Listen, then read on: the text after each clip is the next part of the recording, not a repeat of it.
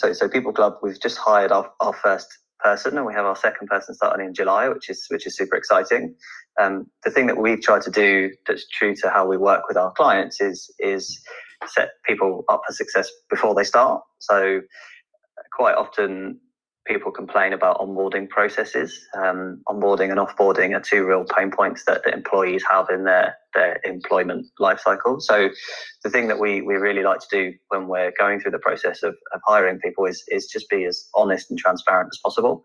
Um, so the big thing for us is, is telling it kind of what's and all. Um, so almost try and put people off during the interview process in, in a perverse kind of way in that, you know, we, we say who our clients are, what the sorts of problems that they're going through.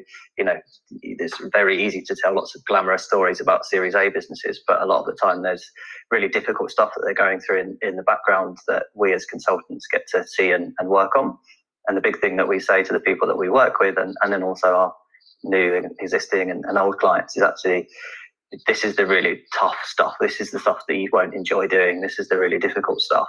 Um, so we try to be as transparent and honest about those things because, um, you know, being a small consultancy working with really exciting businesses is, is, is, easy and great to highlight the positives, but actually we, we want to be truthful about like this is this is the really tricky stuff that that you'll probably hate me for a little bit, but the, the reward at the end is is amazing because you know you see these businesses transform in, in scale and size and, and boring stuff like processes, but actually they come out the other end so much better. And, and the work that we do is is great fun along the way as well.